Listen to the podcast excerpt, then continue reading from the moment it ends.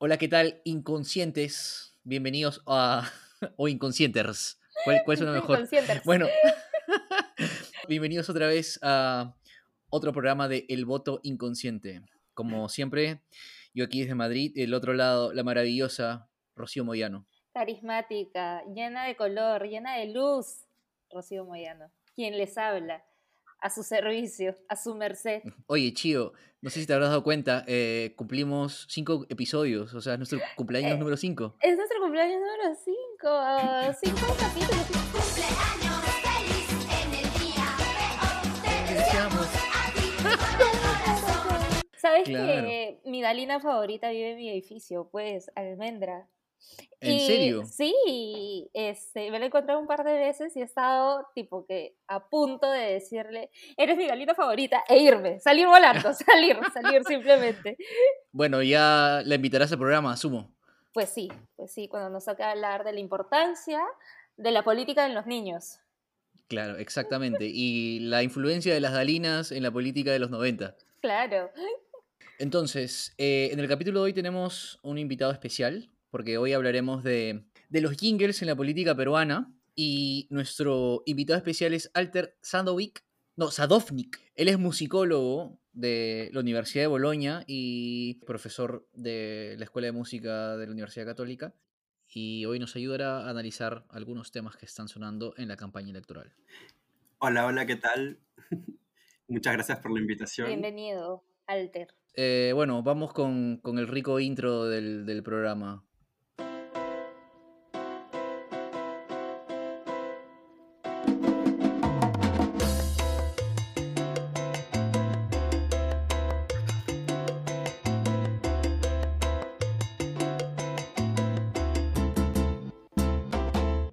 Bienvenidos al quinto programa. Es, es un gran momento, Alter. De hecho, eres nuestro padrino del cumpleaños número 5. Sí, eso es cierto. Estoy Muchas feliz gracias. acá. ¿eh? Buena musiquita. Em, hay que comenzar contándole a la gente qué es un jingle.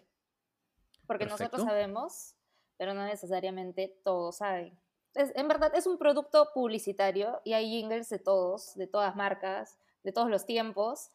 Y, y se puso muy de moda en los, en los 80s, y en los 80s, sí. Y, y de hecho habían creativos eh, publicitarios, y hago hincapié en creativos, eh, masculinos, porque en esa época solamente habían creativos hombres, eh, que se Mm. les decían los jingleros, muy conocidos por hacer sus jingles, y había por todos lados. Y eso es básicamente comunicar una marca, una campaña, un concepto a través de una canción que sea lo suficientemente pegajosa como para eh, comunicarla a través de la radio.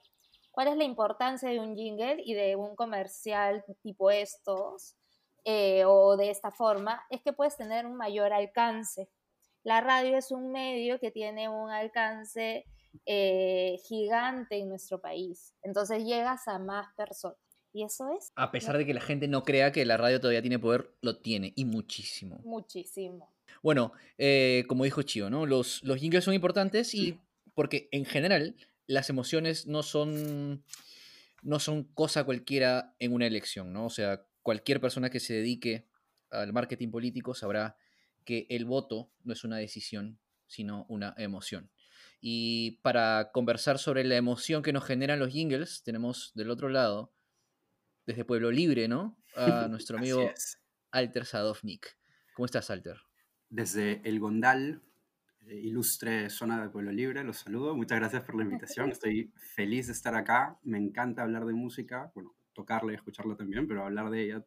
Así que estoy feliz de esto y, y de hablar de este tema, ¿no? Justo de los jingles, ese tipo de música que, que normalmente no le ponemos tanto foco, tanta atención, ¿no? Pensamos en música, lo primero que se nos viene a la mente es una canción, ¿no? La música que consumimos, que nos acompaña, pero el jingle justamente, ¿no? Se, se acerca a esta idea de publicidad y el jingle tiene esto que tiene la música, que es la identidad, ¿no? La música es una actividad social siempre, entonces va a traer consigo siempre pues un significado, una identidad, una interacción, ¿no? Entre personas. Entonces, ya que mencionas eso, vamos así de, de rápido con las preguntas. ¿Qué tanto influye la música en la toma de una decisión? Eh, bueno, muchísimo, ¿no? Ya creo que sabemos todos, eh, nosotros usamos la música ¿no? La, la relacionamos con las emociones, gestionamos nuestras emociones a través de ella, ¿no? Queremos ir al gimnasio, nos empilamos con una música potente, ¿no? Estamos La playlist del gimnasio de Chío es muy buena, Claro, eh, ojo, se la recomiendo. Hazla, hazla pública para Spotify, Chío. El Y es hermoso. Y es El chombo para- presenta. que para cada uno tal vez esa música puede ser diferente, no esa playlist de gimnasio, pero el acto de llevar la música ahí eh, está, ¿no? Entonces, hay una motivación, hay una emoción, hay un sentimiento detrás eh, que la música tiene y que va a influenciar en la decisión y ahí yo lo conecto un poco con los temas de la publicidad, ¿no? Como comentaban, en, en la publicidad todo tiene que llevar a un objetivo, ¿no? A, a lograr algo en el consumidor o en el futuro consumidor y la música cumple eso, ¿no? Se adapta a eso en lo que es una decisión general, para nosotros va a ser así. ¿no? Nosotros decidimos eh, comprar un producto porque nos llegó un mensaje. Y esto lo conectamos con la política también, en ese sentido. Y entonces, ¿qué, qué importancia tiene la música en la construcción de la identidad política de un candidato? Ahí nos vamos. ¿no? Entonces, hoy en día, digamos, veamos un poco hoy en día eh, la figura del candidato con el spot. Y el candidato se presenta como una celebridad, ¿no es cierto? Como un rockstar hoy en día. la gente lo sigue, ¿no? Lo persigue. eh, digamos que tener una música propia para su spot le da una, mm, un estatus, ¿no? Y hay unos términos, bueno, que, que tal vez conocen más ustedes, showbiz politics, sound branding, cosas de este tipo, ¿no? Que entran, pues, en juego dentro, dentro de todo esto. Bueno, eso sí es verdad, ¿no? O sea, los músicos que, que trabajan las canciones para, para los candidatos tratan de que sea funcione también mucho en los mítines, ¿no? En el espectáculo, en todo este rollo de cuando sale el candidato. Exacto. Sí. ¿no? Se trabaja mucho en, en buscar una identidad que sea distinguible y en generar entusiasmo. Hay- dos cosas que, que has hablado, Alter, que me parecen súper resaltantes, ¿no? Primero, el, el- el candidato político como un celebrity, como un, eh, un influencer, un rockstar que, que tiene algo que decir. Lo otro es generar este diferencial, ¿no? Versus el resto de candidatos. Y tercero, yo eh, dije dos, ¿no? Pero el tercero es lo que ha La dicho la yapa, lo que ha dicho Ricky, que tú también lo dijiste, que es eh, esta construcción de la identidad, ¿no? Haciendo el, el- el paralelo con uno de los jingles más recordados de los últimos años, que es Claro que te clavo la sombrilla, que se convirtió pues en, un- en, en- la canción de, o sea, se convirtió en lo que juró que no iba a ser, ¿no? Que era la canción de verano. Lo toneaba la gente ahí Claro, en la San Bartolo. que se te pega, que se te pega y que nunca despega, ¿no?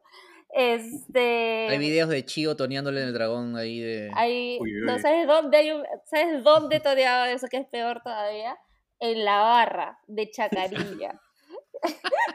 o sea, me- hubiera querido, hubiera podido decir no nunca, pero no, mentira. Debe haber algún video mío toneando esa canción en la barra de Chacarilla. Pero bueno, o sea, pero es, es- se te relaciona con algo, con alguien, ¿no? En este caso de, que hablamos de comunicación política, se te relaciona con un político, con el celebrity, te genera una identidad, te genera eh, como parte de algo, y tercero, es diferencial. Ahora, en la comunicación política caemos en lo mismo a veces, ¿no? Este, en el género de moda. Sí, hay, hay bastante de eso en, en el populismo de, de varios candidatos también, ¿no? Pero hay, hay también un detalle muy interesante que después veremos cuando, cuando veamos las músicas sobre la identidad, porque creo que uno de los candidatos hizo la movida a propósito y escogió otra música para, no, para que no lo identifiquen con las músicas de otros, ¿no? Me Ujú. puso mucha curiosidad. Pero quería, bueno, solo agregar una cosa muy interesante también, que eh, la música es un medio muy eficaz para un primer impacto. Para, una, para una imagen de bienvenida. Es decir, eh, cuando no conoces a un candidato, eh, yo creo que es mucho más eficaz ver un spot publicitario con una música bien armada que me genera esa sensación de que entiendo lo que el candidato quiere hacer, que tal vez verlo pues en, en un panel o en un periódico. Porque asumo que simplifica la- las emociones que el candidato quiera transmitir, ¿no? Desde la primera nota musical ya estás transmitiendo alguna emoción. Sí, esas emociones derivan de los significados. ¿no? O sea, la, la emoción parte del significado que le damos a lo que viene a nosotros, a lo que percibimos. Pero existen tropos, existen clichés, existen cosas que sabemos, ¿no? Sí, Pero entonces, bajo esa lógica, si hay una manera de que la música influya en el mensaje, ¿no? O sea, si el mensaje es quiero transmitir cierto grado de miedo para que digas yo soy la seguridad, o quiero simplemente decir soy carismático, me vas a querer, eh, también. Por supuesto, cuando escuchemos a Urresti vamos a, a notar el, el detallito al inicio, ¿no? El, el rulo militar de tambores, que está solo dos compases, no vuelve nunca más. De ahí se vuelve un cumbión, pero nos dejó el mensaje al inicio, Claro. ¿No? Ah, mira. Eh, y lo mismo eh, si escuchas, bueno, cuando escuchemos, ¿no? La balada de Keiko, si lo la he denominado, porque es una balada romántica.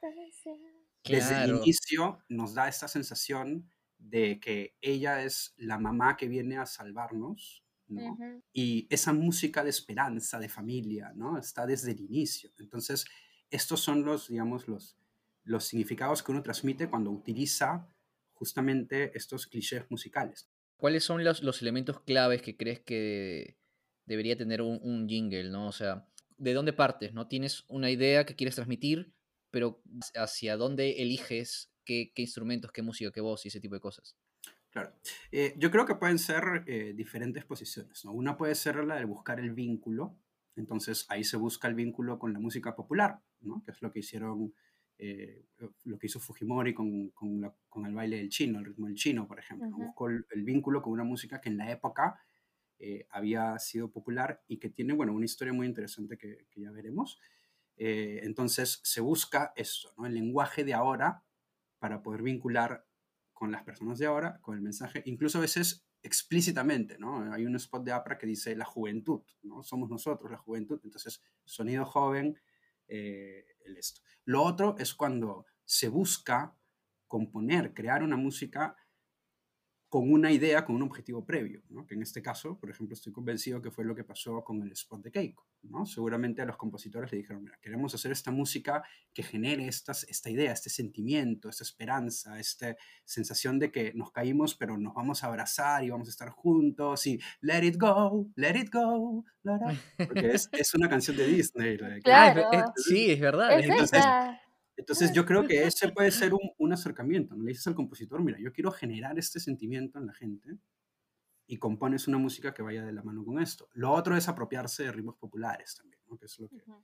lo que hacen otros. Un poco así, ¿no? Entonces ahí se genera el vínculo. Ahí la gente cuando escucha la música ya no es tanto como que, ya la canción es bonita, ¿no? Sino que es como que, uy, e- esto me, me genera algo, lo siento inconscientemente, lo siento ahí junto con las letras. Y hay un trabajo también muy interesante con lo visual, con lo visual, con cómo editan los clips. Ah, los, las imágenes de Alberto Fujimori en el videoclip de Keiko Fujimori que son... sale como, como si fuera la abuela Coco, ¿no? Claro, es la abuela Coco, efectivamente, ¿no?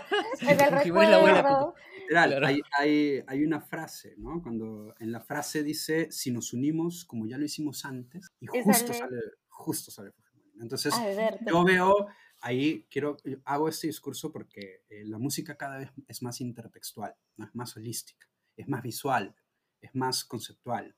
Y estos spots buscan esto también, la conexión con lo visual, que no lo buscaban antes, porque antes eran bajo budget, bajo presupuesto, ¿no? Era otro tipo de concepción. Es como el ejercicio que se hace con los videoclips, ¿no? Exacto. Claro. E- Es enteramente un videoclip. Le falta solo abajo escrito, ¿no? Nombre del álbum, ¿no? Algo. El MTV, Claro, los 10 más pedidos. eh, lo es. O sea, sobre todo en, o sea, en este tipo de canciones, ¿no? O sea, yo creo que hemos pasado de eh, jingles ochenteros, noventeros, ¿no? Como los del chino, chino, chino, a ahora en verdad son canciones. O sea, tú puedes poner eh, contigo a la distancia. Naru, naru", O sea, lo ponemos en ritmo romántica y suena. La canción de Urresti, el cumbión, la ponemos en onda cero y suena. O en Sargento a las 3 de la mañana dices. Claro, claro, también. O este, o la canción de la cumbia de, de ¿Qué haría yo si tuviera el capital? La ponemos en ay, no sé, Sí, yo la, yo la, la, la toneamos. sí. Y la ton- o sea, creo que ahora, es- o sea, ahora la diferencia entre el pasado de Gingers y, y el actual es que efectivamente se piensa más como una canción y te deja un mensaje, genera conexión, efectivamente, se busca ya sea que se, busque, se piense en un género para conectar con un target o se piense en generar una emoción y sobre eso se construye el videoclip, porque la estrella es la canción.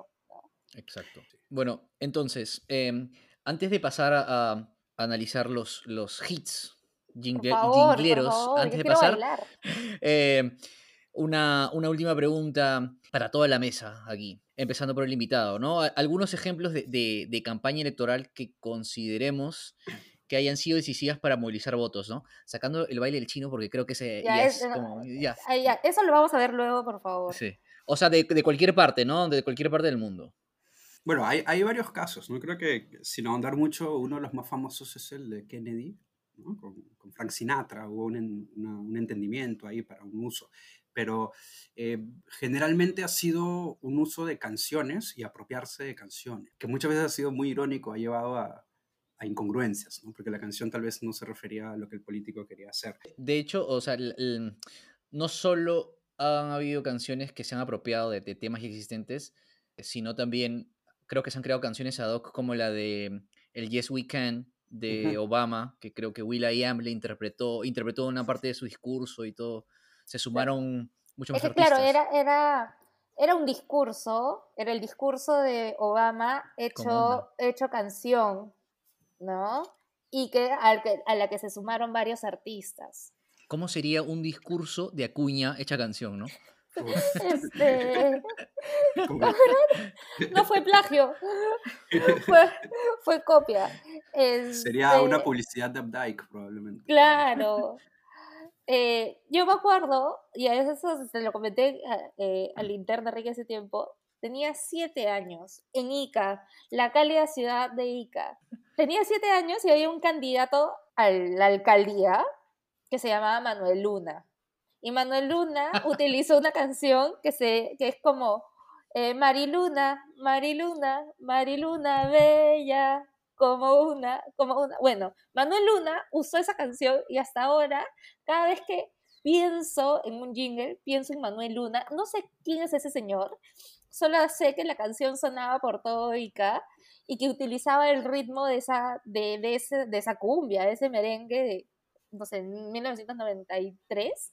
O sea, y, y está en mi cerebro, está así incrustado en mi cerebro. No sé, a todo el mundo le interesa, efectivamente hemos pasado de Obama a Manuel Luna, pero la importancia del jingle está ahí, ¿no? Si logras hacer que tus, hasta tus rivales te tarareen en la ducha, ya ganaste, ¿no? Podríamos resumir que al final la música es, es este vínculo más, más emocional, más emotivo, más interno, más, más de fibra. Va a la ¿no? vena. ¿No? Ujú. Así es. Yo, yo reto a, a cualquiera a escuchar esas dos notas que hace el heladero de Donofrio cuando hace el... Son dos notas que están con derecho de autor patentadas, porque son un signo distintivo, y yo cada vez que lo escucho tengo ganas de helado. ¿no? Claro. Pero tú sabes Condicionamiento que clásico, ¿eh? y, no, tú sabes que sí. no se ha podido patentar. Bueno, yo he leído que estaba patentado, pero sí, sí. Yo he leído por otro curioso la- igual. Yo he leído por otro lado que no se puede patentar. O sea, que le han dicho a, a Onofrio, ya están de dominio público esto, Ujú. que ya no puede ser tuyo. Nosotros en, en musicología hoy en día prefier- preferimos ya hablar no de música, ¿no? sino de hecho sonoro, dentro de lo cual entra nuestra idea de música, ¿no? Pero el- la corneta de Donofrio es un hecho sonoro, ¿no? O sea, tiene identidad, tiene contenido, tiene, tiene todo, ¿no? Pero difícilmente lo podemos considerar una música, incluso una melodía, ¿no? Muy, muy, muy corto, muy chiquito. Eh, bueno, entonces Comencemos, por favor. comencemos. La siguiente canción que vamos a hablar, evidentemente no podía faltar en esto, es El baile del chino, simplemente para contextualizar, ¿no? Era en la época del 2000, eh, estaba de moda Nunca pensé llorar de Rosy War, Pasito Tuntún de Agua Bella, el tic tic tac de la joven sensación, colegiala de escándalo, ¿no? Y entonces Fujimori sale con una tecnocumbia para sus elecciones, eh, luego de haber modificado evidentemente la constitución para relanzarse una vez más. Y es una tecnocumbia creada por Mónica Ceballos y Carlos Raffo, ¿no? Y, y dice así. Este es el baile, este es el ritmo que a todos encanta.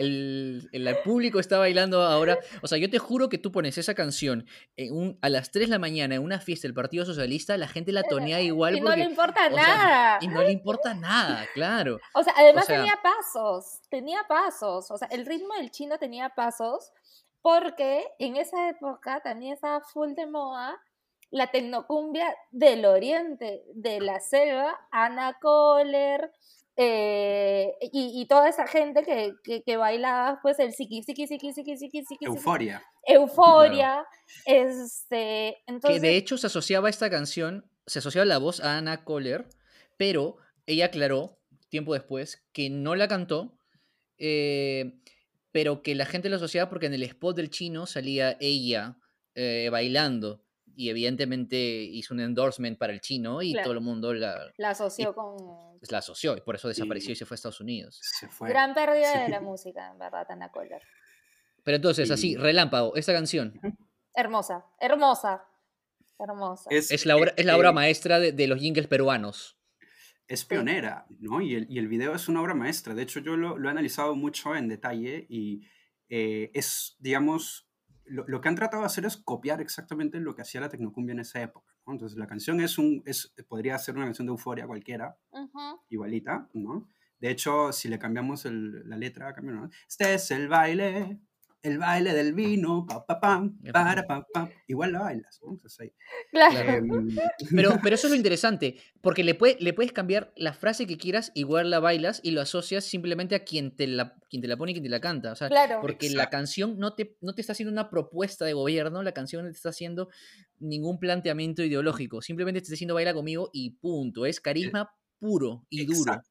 Quiere, quiere demostrarte que, estás, que estabas bien y que vas a seguir estando bien, ¿no? Ese es el mensaje. Te dice, todo el Perú prefiere al chino, estamos bien, estamos felices, bailable, ¿no? Medio Claro. sexy. En el video sale eh, las bailarinas, pues, eh, que eran típicas de la tecnocumbia, ¿no? Con muy poca ropa, Claro. con baile sexy. Sale el chino, ¿no? Bailando al centro, ¿no? O sea, Y intercalado con tomas del chino en, en la sierra, en la selva, con su traje selvático, con todo eso. Entonces el mensaje clásico del populismo de, del Fujimori de siempre, digamos 90, 2000. Que para hacer un, un paréntesis, también es importante el hecho de que esa era la música totalmente del pueblo. Y todavía no, no había llegado Bareto para poner eh, la cumbia en. o la cumbia hardcore, la cumbia dura en, en las fiestitas eh, miraflorinas, ¿no? pero sí Pero sonaba justo- dentro de la casa, o sea, la, la tecnocumbia, ¿no? O de sea, la clase media, ¿eh? Eh, eh, pero es, es sonaba. un oportuni- es un oportunismo muy, muy claro, ¿no? Porque eh, les mencionaba esta cuestión del raseo, digamos, ¿no? De nuestras músicas.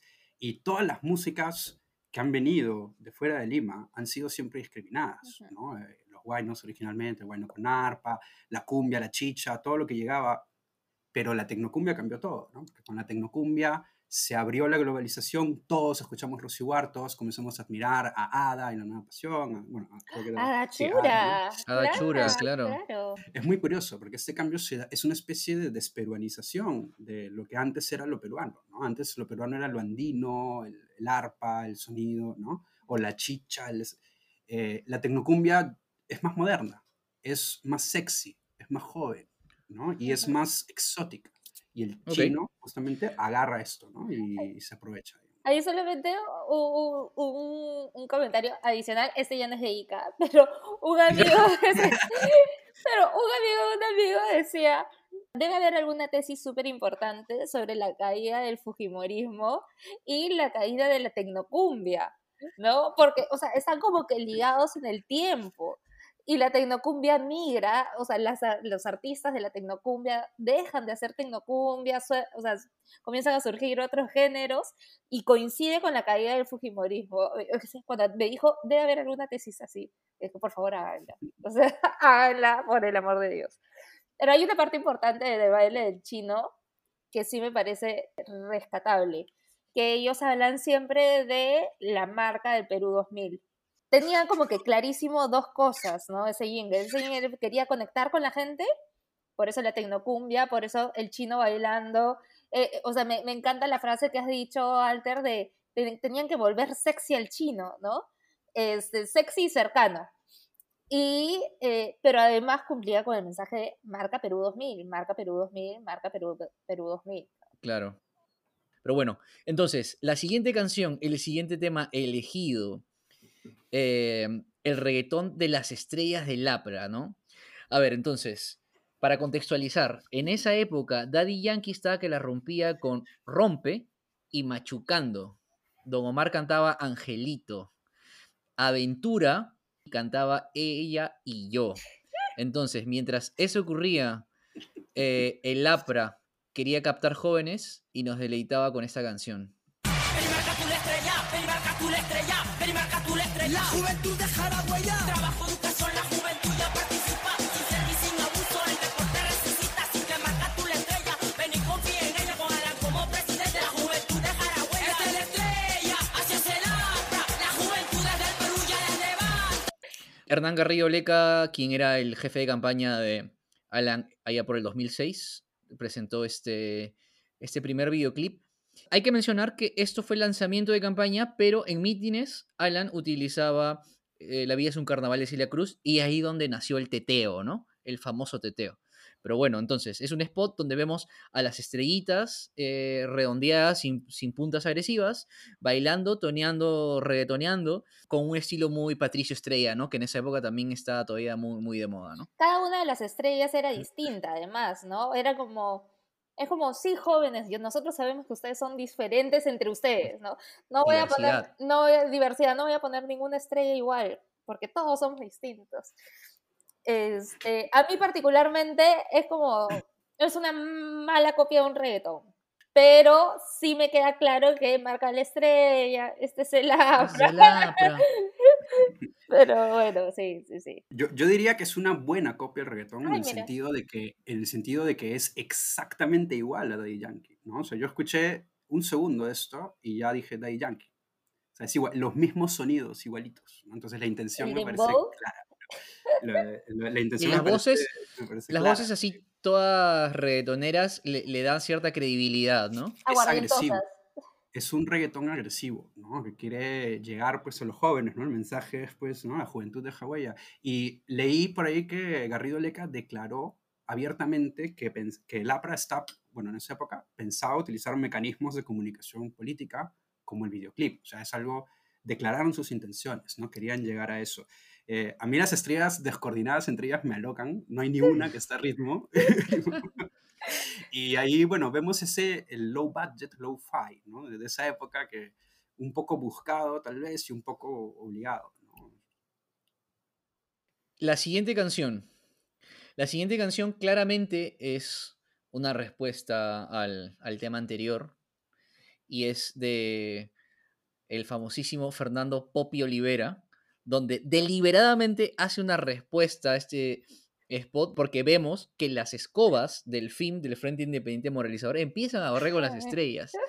Y es gracioso porque me hizo recordar que no hace unos cuantos años de, de esas elecciones, eh, BCP y en esa época Continental todavía se llamaba, compitieron también con jingles. Uno sacó el jingle de Ponme tu sueldito acá y el otro sacó el otro jingle eh, que era eh, Fin de mes pagaron ya. Fin de me pagaron ya.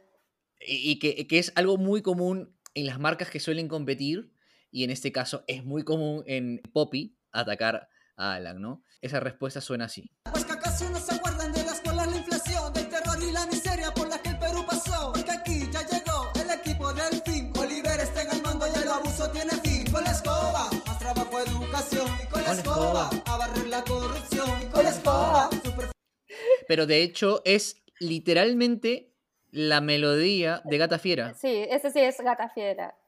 Yo, lo- yo escucho Baila Morena ahí, ¿no? Pero estamos No, en pero es estilo, lo mismo, ¿no? A ver, Bueno, a es- ver, es-. Claro, es, yo, yo lo que, lo contraponiendo al anterior, que es un reggaetón agresivo, ¿no? Este es un reggaetón más bailable, digamos, ¿no? Por eso el baila morena, baila morena, punta. Perreo, ¿no? Entonces, sí, se quiso contraponer en algún modo también ahí, ¿no? Sí. Y le vuelve a hablar a los mismos jóvenes. Le dice, jóvenes, Mm, no acuérdate- se acuerdan de la corrupción, no se acuerdan de bla, bla, bla. No se acuerdan de la inflación, no se acuerdan de la corrupción. Es- eh, pero era lo que hablábamos, ¿no? La existencia de Poppy. Poppy no existe sin el APRA, pues. Sin Alan. Claro. O sea, se, se mató a Alan y Poppy es como, ¿y ahora qué hago? ¿no? Exacto. Es el Joker y Batman, ¿no? Y el Joker y Batman, efectivamente. Es- no tiene sentido su vida. su propósito, ya lo cumplió. Pasemos entonces a ahora hablar sobre los jingles de la actualidad. Empecemos con ¿Con la cuál, canción de cuál? Frozen, ¿no? Con la de... Es, es, es un mix entre Frozen y las canciones de las Olimpiadas, ¿no? Puedes volar. Tiene, el- tiene esa, esa batería con rebote, ¿no? ¿No? Ese- A ver, vamos así con, con el, con el jingle de Keiko.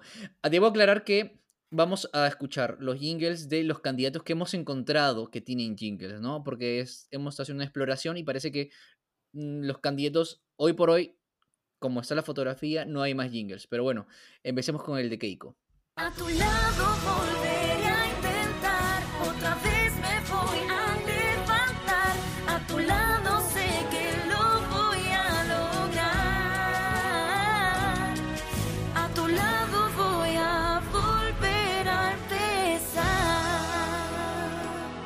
canción de la Teletón. Yo la Yo- pongo en ritmo sol- romántica. Al final faltaba solo Perú. ¿no? Claro. O sea, para mí era ritmo romántico. Él le decía Ricky, Ricky, ¿esto quién lo compuso? Camilo, los Montaner. O sea, ¿quién es capaz de componer algo así bien meloso, no? Hay un trabajo de producción increíble también en el video, ¿no? Hay unas tomas panorámicas, uff, ¿no? Entonces, Hay plata ahí, pero- hay plata. ¿A qué responde esta canción eh, desde tu punto de vista, Alter? eh, yo creo que el Keiko nos quiere dar un mensaje claro de que su, su identidad cambió un poco, ¿no? Si, si antes, bueno, en los años pasados había esta identidad conflictiva con, con su padre, ¿no? Con. Alberto, ahora yo creo que con este jingle, con esta música, Keiko nos dice, acepto mi rol, yo soy la madre, ¿no? Acepto mi rol, ahora yo voy a ser la reina.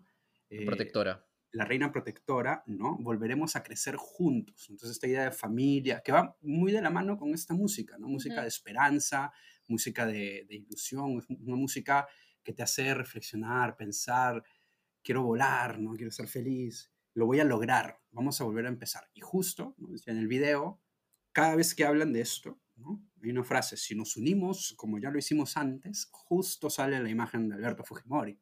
Entonces hay un trabajo Mamá muy- Coco. No, abuela Coco. Abuela Coco, abuela Coco. hay un trabajo muy marcado, ¿no? De hecho, hay una cronología y recién la foto de Fujimori viejo sale al final, con la última frase, ¿no? Que, que es a tu lado. Y ahí, ahí hay un juego, creo yo, genial políticamente y, digamos, creativamente, porque el a tu lado, para mí es ambiguo, ¿no? Es a tu lado Alberto Fujimori, pero también es a tu lado pueblo. Claro. Y entonces hay esta conexión, ¿no? La idea de que el, o sea, los Fujimori son el pueblo todos juntos, unidos, nos vamos a salvar, ¿no? Pero una vez más se repite la fórmula de la canción es para que guste y punto, y no, no, no te plantea mucho contenido más allá de eh, contextualizar que hay una especie de situación difícil, pero no, no te está contando el plan de gobierno, ¿no? Que, ojo, eh, no, estoy diciendo, no estoy diciendo con esto que un jingle debería tener el plan de gobierno claro, metido, la eso, eso propuesta, luego ¿no? hablaremos. Claro, un jingle creo que tiene el objetivo de simplemente, como estábamos hablando al principio, transmitir una emoción. Y que esto sí lo cumple, ¿no? Sí, es una, es una canción con, con una letra, con una historia clarísima, ¿no? Parte desde la idea de que nos golpearon, nos bajaron, ¿no? La vida nos golpea, pero aquí estamos, vamos a volver, vamos a subir. Y, y todo gira alrededor de eso, ¿no? Las tomas son ultra dramáticas. ¿no? Hay imágenes de la prisión, de cuando se abraza con el esposo, todo este drama, ¿no? Interno. Entonces, la música apela a ese sentimiento de, de nostalgia también, ¿no? Ese sentimiento de esperanza, de la idea de que antes estábamos mejor y todo se fue al diablo, pero ella es la esperanza. O sea, hay algo, hay algo súper cierto que es este, que es el drama, ¿no? Y el drama, o sea, la novela Keiko, que la ves en pantalla, por así decirlo, y la canción esperanzadora, que apela a este sentimiento de, de los peruanos en general, ¿no? Que si, que si antes lo hemos hecho, lo vamos a poder hacer de nuevo, ¿no? Que si hemos salido de donde estábamos, ahora vamos a poder hacerlo, ¿no? Todos juntos. O sea, un mensaje muy también de, de, de los 2000, ¿no? Del sí podemos, ¿no? Eh, y que ahora, o sea, de 21 años después, después de una pandemia mundial, evidentemente, también es un mensaje de otra vez, sí podemos, sí podemos, sí podemos, ¿no? Cuando ya todo está desastroso. La siguiente. eh, la siguiente es, es un cumbión también. Bueno, no también, o sea, a diferencia de, de Keiko. Es un cumbión que me parece fue el primer jingle en salir. Y es el cumbión de, de Soto. Y que dice así. Él sí.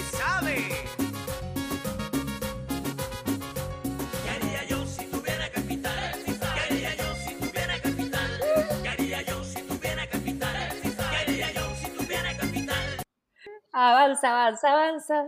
El tren de, la, El tren de la esperanza. O sea, aquí está totalmente claro que te quieren vender la idea de que él sí sabe, ¿no? O sea, utilizan el recurso de la cumbia simplemente para... eh, como si fuera el caballo de Troya del mensaje. Aquí, si escuchas la canción completa, la canción completa te dice, él tiene, él tiene planes, él tiene ideas, o sea, me refiero, el trasfondo de lo que quiere contar es que está preparado para gobernar. A diferencia de, por ejemplo, el cumbión del baile del chino, que el baile del chino literalmente es una canción que la gente podría ponerse a bailar porque es más como que free de discurso político. Esta es un poco más, o sea, yo creo que la gente se rehusaría a bailarla porque tiene un, es evidente que es parte de una campaña. ¿no? O sea, está totalmente claro que solo funcionaría en la campaña y después de la campaña se descarta. Y yo lo primero que, que- que pensé cuando escuché esto es, esto no es peruano. De hecho, es una, es una cumbia que no me suena a peruano, me suena más a colombiano, Así. más al norte. A mí me suena full a, a un grupo 5, a Yaipen, a esas... Tiene algunos elementos muy norteños, ¿no? El viento, lo- los vientos utilizados, ese sonido medio de acordeón que nosotros no tenemos, no, no usamos mucho. Y, y he preguntado... Como un Mesa. poco, ¿no? Sí, para ver, y me han comentado amigos, me han dicho, si esto suena tal vez un poco más colombiano, ¿no? Entonces, eh, yo creo que esto es a propósito, tal vez no necesariamente lo no peruano o lo casi no peruano, digamos, pero sí que definitivamente no quería de Soto hacer lo mismo que hacen los demás. Y por eso eh, me puse a, a razonar un poco, ¿no? La tecnocumbia fue acaparada por, por los Fujimori. Hoy no podríamos hacer una campaña tecnocumbia política, creo yo, Porque que ya no pasó moda también. También por eso, ¿no? Pero se que se compare. Em, entonces, eh, por ahí tal vez buscaron algo un poco diferente, ¿no? Y creo que el mensaje también es diferente, como me decías tú, Ricky, que acá es explícito, ¿no? La, la intención política. Y al inicio del video, de frente, te ponen imágenes de, de- del man con, con premios y congresos, ¿no? De frente es todo él, ¿no? Ese es, de frente el mensaje está, está clarito, ¿no? Eso. Pero acá también se repite esto de contar una historia, ¿no? Porque durante toda la canción te cuentan la historia de que todo lo que tú puedes hacer con el capital, te cuentan el concepto de capital, te cuentan que algunos pocos manejan el capital para que otros no puedan tenerlo, ¿no? Y, este, y al final la solución de esto es Hernando de Soto, ¿no? Y, y las imágenes son ese mundo ideal donde todos tienen plata para invertir, ¿no? Entonces, Claro. mercados llenos de gente vendiendo, ¿no? Fábricas, ferias. Pero tú crees que se diferencia, o sea, coincidentemente, eh, Urresti también tiene una cumbia, ¿no? A ver, es más que predecible que la gente va a usar la cumbia porque la cumbia es como que, entre comillas, el ritmo peruano transversal a toda la sociedad hoy en día. Si lo comparas con el de Keiko, el de Keiko es mucho, mucho más resaltante. Sí, sí, no, no, que el, que el sonido cumbiero lo querían seguro, ¿no? Porque eso es muy latino, muy aparte de lo, de ser peruanos, ¿no? Nosotros como latinos, Latinoamérica, tenemos también esta particularidad, ¿no? Somos, nos unimos como continente, como zona, como parte también. Entonces, la búsqueda de ese sonido tropicalón creo que es, fue clara, ¿no? Pero yo sí creo que buscó otro sonido, tal vez, que, que no sea tan cliché con lo peruano, porque eh, Lescano y Urresti, como veremos después, sí tienen un sonido más peruano, ¿no? Por más que son otros sonidos. Ok, vamos, vamos ahora con la de Urresti. Es otro cumbión.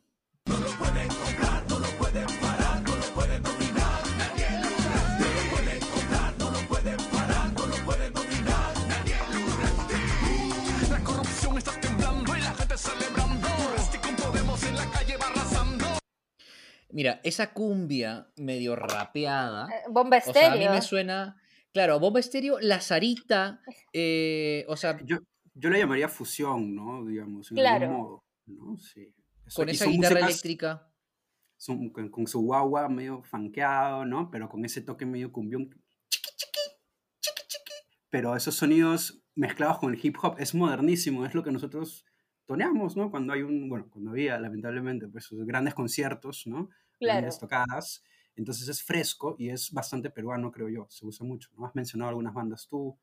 eh, esa agresividad que se le asocia a él, ¿no? O sea, porque ese rapeo, esa manera de frasear la letra, que taratara ta ta taratara ta ta, como poniendo un golpe fuerte al final, demostrando que hay cierto, cierto peso, cierta agresividad. Sí, y es explícito, ¿no? Esta, esta canción, porque es una, es una canción, tiene una intro muy interesante, yo los invito a todos luego a escucharla, donde tiene un pequeño inicio cumbia, luego tiene dos compases de redoble de tambor militar, clarísimo, clarísimo, llamado a lo militar, a lo castrense, y luego empieza el cumbión y nunca más se hizo lo militar. O sea, es, es un mensaje clarísimo al inicio, ¿no?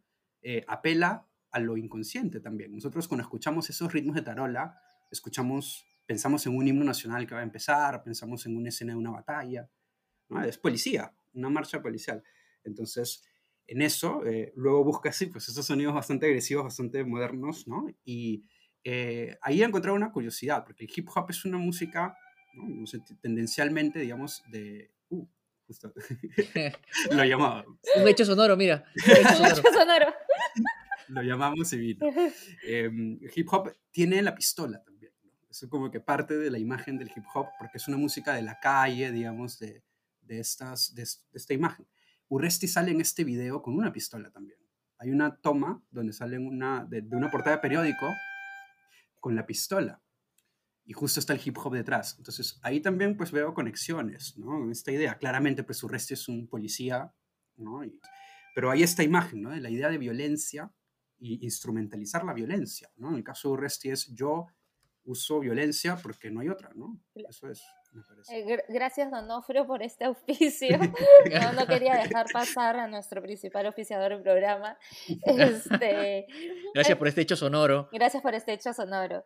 Eh, hay una cosa importante a nivel mensaje que creo que en esto coincide con coincide con el de con el de Hernando de Soto, ¿no? También te cuenta una historia, pero esta historia va de Urresti, ¿no? En esta historia te cuento quién es, te cuento por qué él va a vencer a la corrupción, te cuento qué cosa va a hacer, te cuento por qué nadie lo puede parar, lo que a diferencia de lo que hemos visto con Keiko, que en el caso de Keiko No te habla de Keiko. no te habla de Keiko, no te habla de, no te habla de nada, te habla de este sentimiento de esperanza.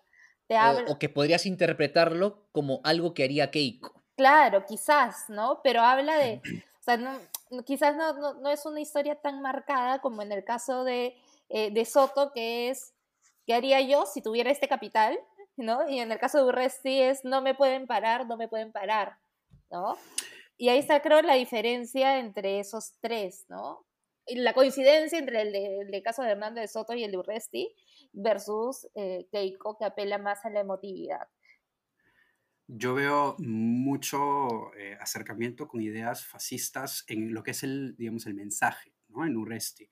Eh, no hablo del partido, hablo del mensaje. Es decir, este mensaje del el poder, ¿no? O sea, los poderosos se asustan porque yo soy el elegido, ¿no? yo no tengo miedo, yo soy el duce, el dux, ¿no? dux mea lux, como se en Italia.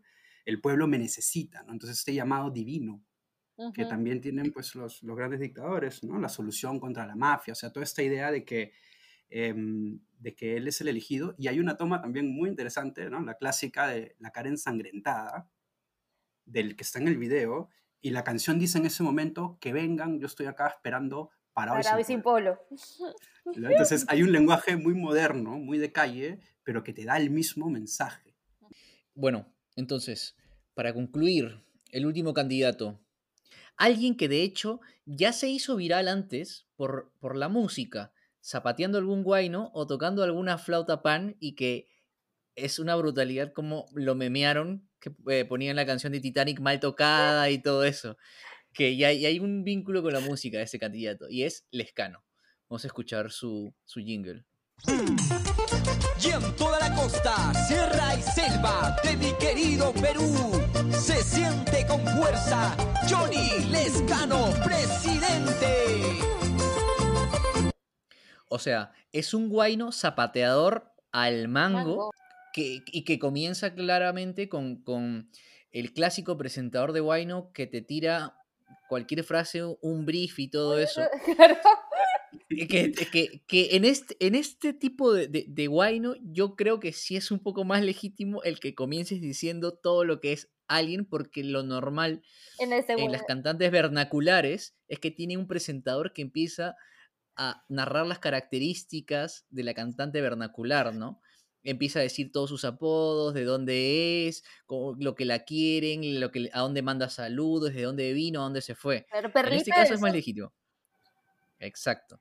Sí, y, y nos damos cuenta que Johnny Lescano lo que hace aquí es reforzar su identidad andina, reforzar su origen provinciano con un guayno que evidentemente busca capturar el público regional, ¿no? El público de provincias, el público andino. hay un contraste muy interesante ¿no? con los otros jingles que hemos escuchado, que son muy bien producidos, tienen un budget grande, producción grande, edición minimal, o sea, digamos, todo perfecto, digamos, ¿no? todo como querían ellos. Y acá Lescano se va un poco a, a lo tradicional, ¿no? un poco más al, yo lo llamaría New Old School, porque no es un, pues, un guayno muy antiguo, no son sonidos más modernos, electrónicos, ¿no? Pero es de esa tradición, de este tipo de música. Y yo creo que lo hace a propósito, ¿no? Como me dices tú, pero también para, para hacer con- contraposición. No voy a lo mainstream, digamos, popular del joven citadino, ¿no? Que sería tal vez pues lo que han hecho los otros, sino va a lo otro. Y otra diferencia interesante que he notado justamente con el budget es que la edición de este video es pésima. Porque cuando está, cuando está la glosa ¿no? de este guay, ¿no? están introduciéndolo a él y en el video se pone a hablar lejano encima de la glosa. No se entiende nada. Y esto pasa muchas veces durante el video. Es como que han simplemente pegado discursos de mitines encima. No es un videoclip pensado, claro. No. Pero está, está hecho mal, creo yo, porque cuando escuchas a dos personas hablar de cosas diferentes al mismo tiempo, no entiendes el mensaje. ¿no? Entonces, un poco, creo que ahí eso sí no es a propósito. Sí es, mm, bueno, ¿no? un poco dejarlo de, en ese sentido, ¿no? Y bueno, el video es él caminando en ciudades, ¿no? Clásico. Claro. Es, creo que apelar al, a la campaña old school tradicional, ¿no? El- la casaca de la selección y voy caminando por todas las ciudades. O sea, acá lo que él claramente quiere comunicar es que él está con, en realidad con el pueblo, ¿no? Él está en realidad con la gente que de verdad lo necesita. Él está... Yo sí viajé, Yo sí mírame. viajé, yo sí, yo sí me fui, yo sí conocí, ¿no? Forsyth lo dice, ¿no? Forsyth, no, yo estuve en Andahuaylas, no, no pude entrar al, al debate porque estaba en no sé dónde. Este, este Johnny Lescano, o sea, te lo muestra en el video, ¿no? Yo, yo sí estuve. Y para mí, el, el hecho de utilizar una, un guayno, y este guayno que es, es de esa característica tan, con, con estos sonidos de, de, más, más tecnológicos, ¿no? Con esta presentación, es, es también recurrir a, a este tema de lo que hablabas al inicio, ¿no? Que en este país y en, mu- muchas veces en toda Latinoamérica hay una música que es eh, una música que no es la, la socialmente aceptada y que por eso es discriminada. Y el ¿no? es parte de esa música, ¿no? Es parte de que en una sociedad, en la sociedad que, que lidera, por así decirlo, en la sociedad élite, no es totalmente aceptado. ¿no? Y es parte de algunos grupos, pero grupos marginales, y en donde él coincidentemente está creciendo, ¿no? Y, y apela también a que él es como ellos, ¿no? Ahora que, que, que- que- sabemos que él es de Puno, que ha hecho carrera en el sur, él es como ellos, ¿no? Él es como en los marginales, él es como, como ellos que no, a, a- a todos ellos que no les hacen caso, ¿no? Que en algún momento fue Ollanta, ¿no? Claro. Bueno, entonces, para concluir, eh, apreciaciones finales sobre los cuatro jingles de campaña actualmente. Primero Empezando por el invitado. nuestro invitado, por favor. Bueno, yo eh, noto que ha habido un esmero muy grande por parte de los candidatos en producir algo muy completo, muy bien trabajado, que estuviera detallado tanto en el mensaje como en la imagen. eh, lo noto en contraste con pues tal vez en otras épocas en que la idea era diferente, ¿no? Eh, ¿no? no importaba tanto el budget, eh, importaba solo el impacto inicial, tal vez, ¿no? Y ahora nos cuentan historias completas, ¿no? Como dicen ustedes, canciones, historias completas. Entonces, están buscando entrar en el mundo del consumo, digamos. ¿no? O sea, la gente ahora con la web lo que hace es la facilidad de escuchar la canción, escuchar la canción. Ellos se meten en esto. Antes los spots los veíamos en la tele. Y es por eso que antes también los spots eran de menos tiempo, ¿no? 30 segundos, ¿no? etc. Eh, ahora no. Ahora el spot lo ves porque quieres. Entonces, buscan eso, fidelizar, creo yo. ¿Y cómo fidelizas? Eh, brindando tu mensaje en- con, con todas las flores posibles mejores. ¿no? Y creo que eso es lo que han hecho ahora. Bueno, para mí, yo he visto, hay como que dos grupos, ¿no? El grupo, los dos comerciales que cuentan estas historias, ¿no? Que quizás es mucho más eh, marcado. Y los otros dos comerciales que apelan 100% a, a querer transmitir una emoción. Eh, entonces, y, y- coincido sí con Alter de que efectivamente hay una mejor, hay una mejor producción, hay una, mejor mm, o más esmero versus lo que pasaba en las elecciones anteriores, ¿ah? Sin ir muy lejos. Y, eh, pero sí creo que hay estos dos grupos muy separados, ¿no? Vamos a apelar 100% a la emotividad, vamos a apelar 100% a, lo que, el- a la emoción que quiero transmitir, porque eso es importante dentro de las elecciones, o quiero apelar 100% a, a contarte una historia, ya sea de lo que voy a hacer o ya sea del candidato. Y, pero, o sea, me parecen válidos los dos caminos. Cualquier camino es válido de acuerdo a cuál sea tu objetivo. Claro, yo también estoy de acuerdo eh, con lo que dicen. Lo que tú decías, Chío, eso de o te vas por un lado por la emoción o te vas por el otro lado de contarte algo, diríamos el brief. Entonces, eh, yo particularmente creo que el jingle debería ser emoción eh, pura y dura eh, y que luego em, sobre lo donde utilices el, el jingle ya cuentes un poco más del brief porque creo que repasando lo que los históricos, al menos de Perú, evidentemente han funcionado más los que dicen menos. Eh, esa, es, esa es mi conclusión. Entonces, para despedirnos, nuestro, en nuestra elección, ¿con qué jingle nos quedamos de estos cuatro hasta ahora? Ay, Yo, yo debo decir que me quedo con el jingle de Frozen, el de, el de Keiko, especialmente porque aparece mamá Coco. Y no, sobre todo porque es un, es un jingle emocionalmente cargado, o sea, es, es emocional puro y creo que el Fujimorismo tiene al menos cierta, cierto baje de hacer jingles. Yo también me quedo con, con Keiko en, en su producción, no, no por el partido, claramente estoy hablando solo del, del jingle. Eh, es una producción, creo que completa en todos los sentidos, incluso en mensajes subliminales, ¿no? Como les comentaba. O sea, eso lo hicieron a propósito. de no, todas no fue que no. Hay una toma de un segundo donde sale un señor con un tatuaje que estoy convencido que es Jesucristo. Un segundo.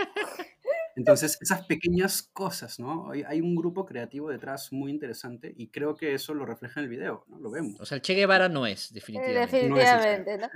Claro, es un Y no tatuaje de. Fujimori, ¿no? De todas No maneras, hay soy yo gente porque tiene, tiene pelo. Este, sí, yo también me quedo con, contigo a la distancia. Además es, para mí es algo simple, ¿no?